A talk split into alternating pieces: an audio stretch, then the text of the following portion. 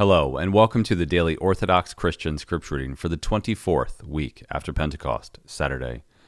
The first reading of the day is from St. Paul's second letter to the Corinthians, chapter 11, verses 1 through 6. Brethren, I wish you would bear with me in a little foolishness. Do bear with me. I feel a divine jealousy for you, for I betrothed you to Christ to present you as a pure bride to her one husband.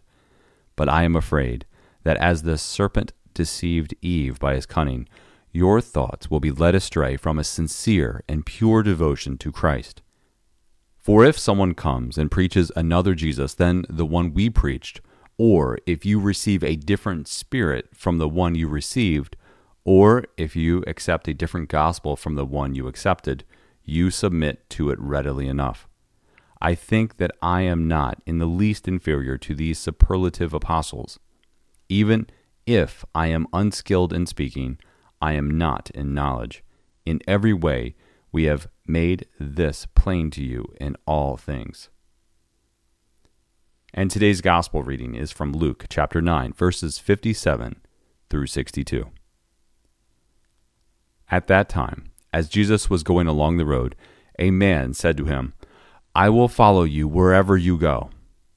And Jesus said to him, Foxes have holes and birds of the air have nests, but the Son of Man has nowhere to lay his head. To another he said, Follow me. But he said, Lord, let me first go and bury my father.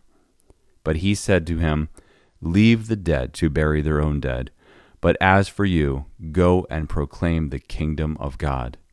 Another said, I will follow you, Lord but let me first say farewell to those at my home.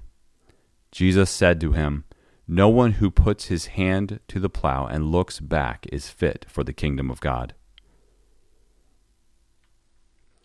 Thank you for listening. Let the brightness of the Lord our God be upon us and direct the works of our hands to do good. See you tomorrow.